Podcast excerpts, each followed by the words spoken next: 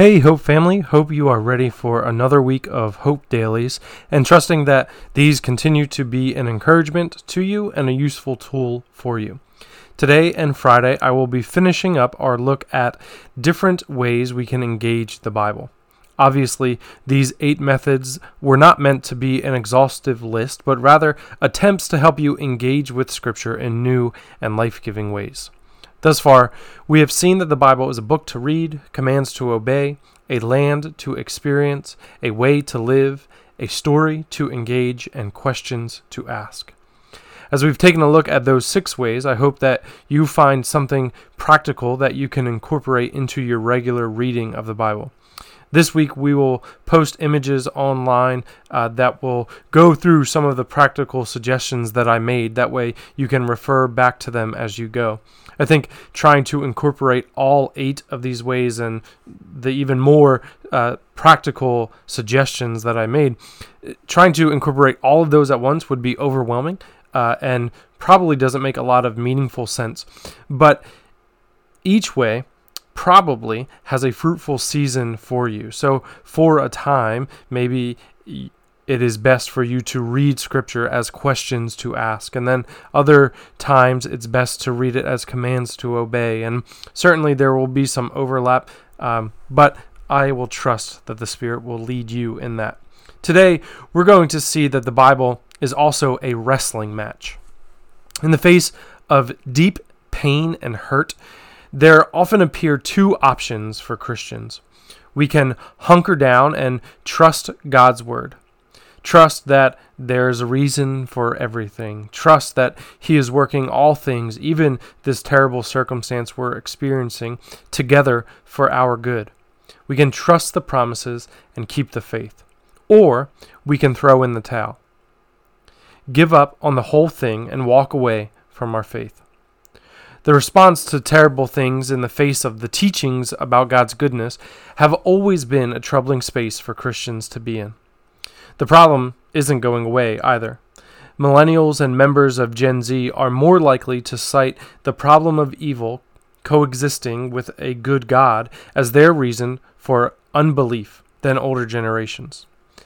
Perhaps this is because we're more plugged into what is happening in the world, so even though statistically we're living through one of the safest times in history, we are more aware of the evil. But the reasons don't really matter as much as our readiness to answer. And if the two answers are just have faith or just walk away from the faith, more than ever, people are likely to choose the latter. I think we have more options than just those two, however.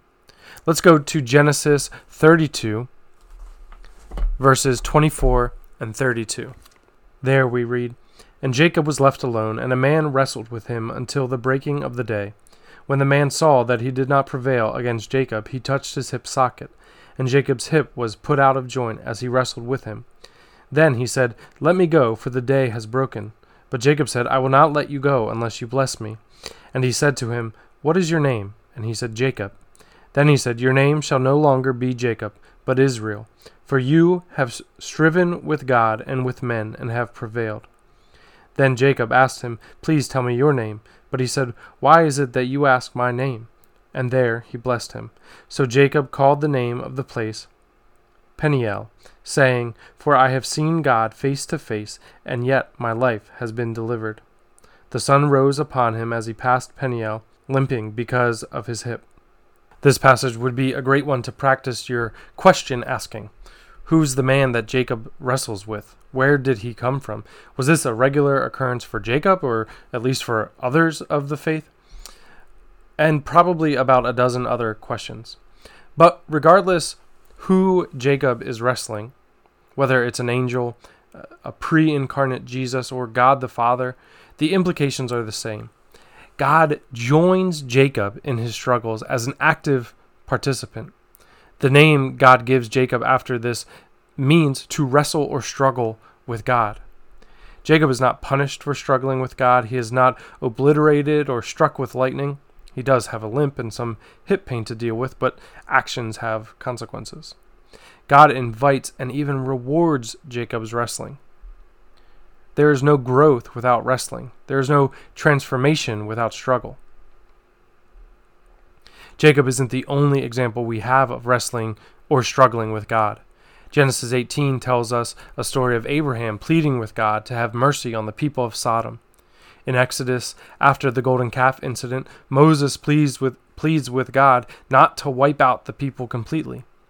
In 2 Kings 20, King Hezekiah becomes ill, and he was told by the prophet Isaiah that he was going to die in a short time. But through passionate prayers, God grants Hezekiah 15 more years of life. There's an entire book in the Old Testament called Lamentations, and it's filled with complaints, accusations, and pleas from Jeremiah on behalf of Israel.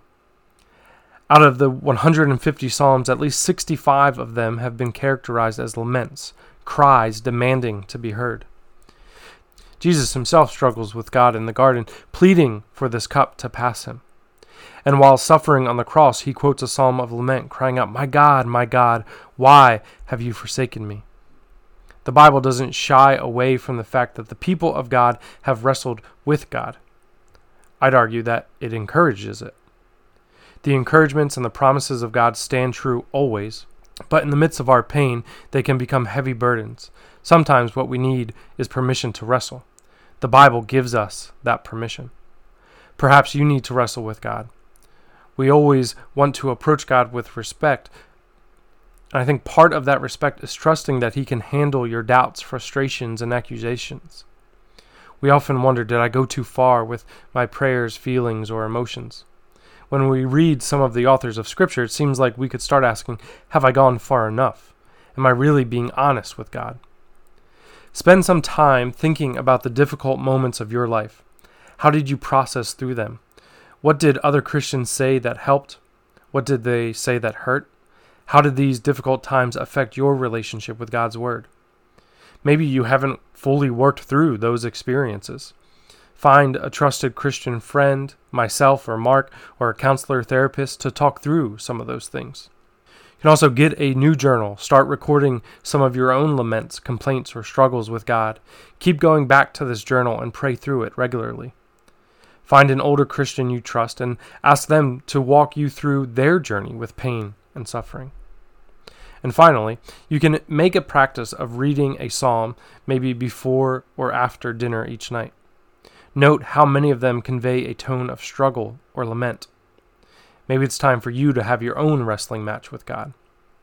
Remember, on the other side of these divine wrestling matches is growth and blessing, and often limping.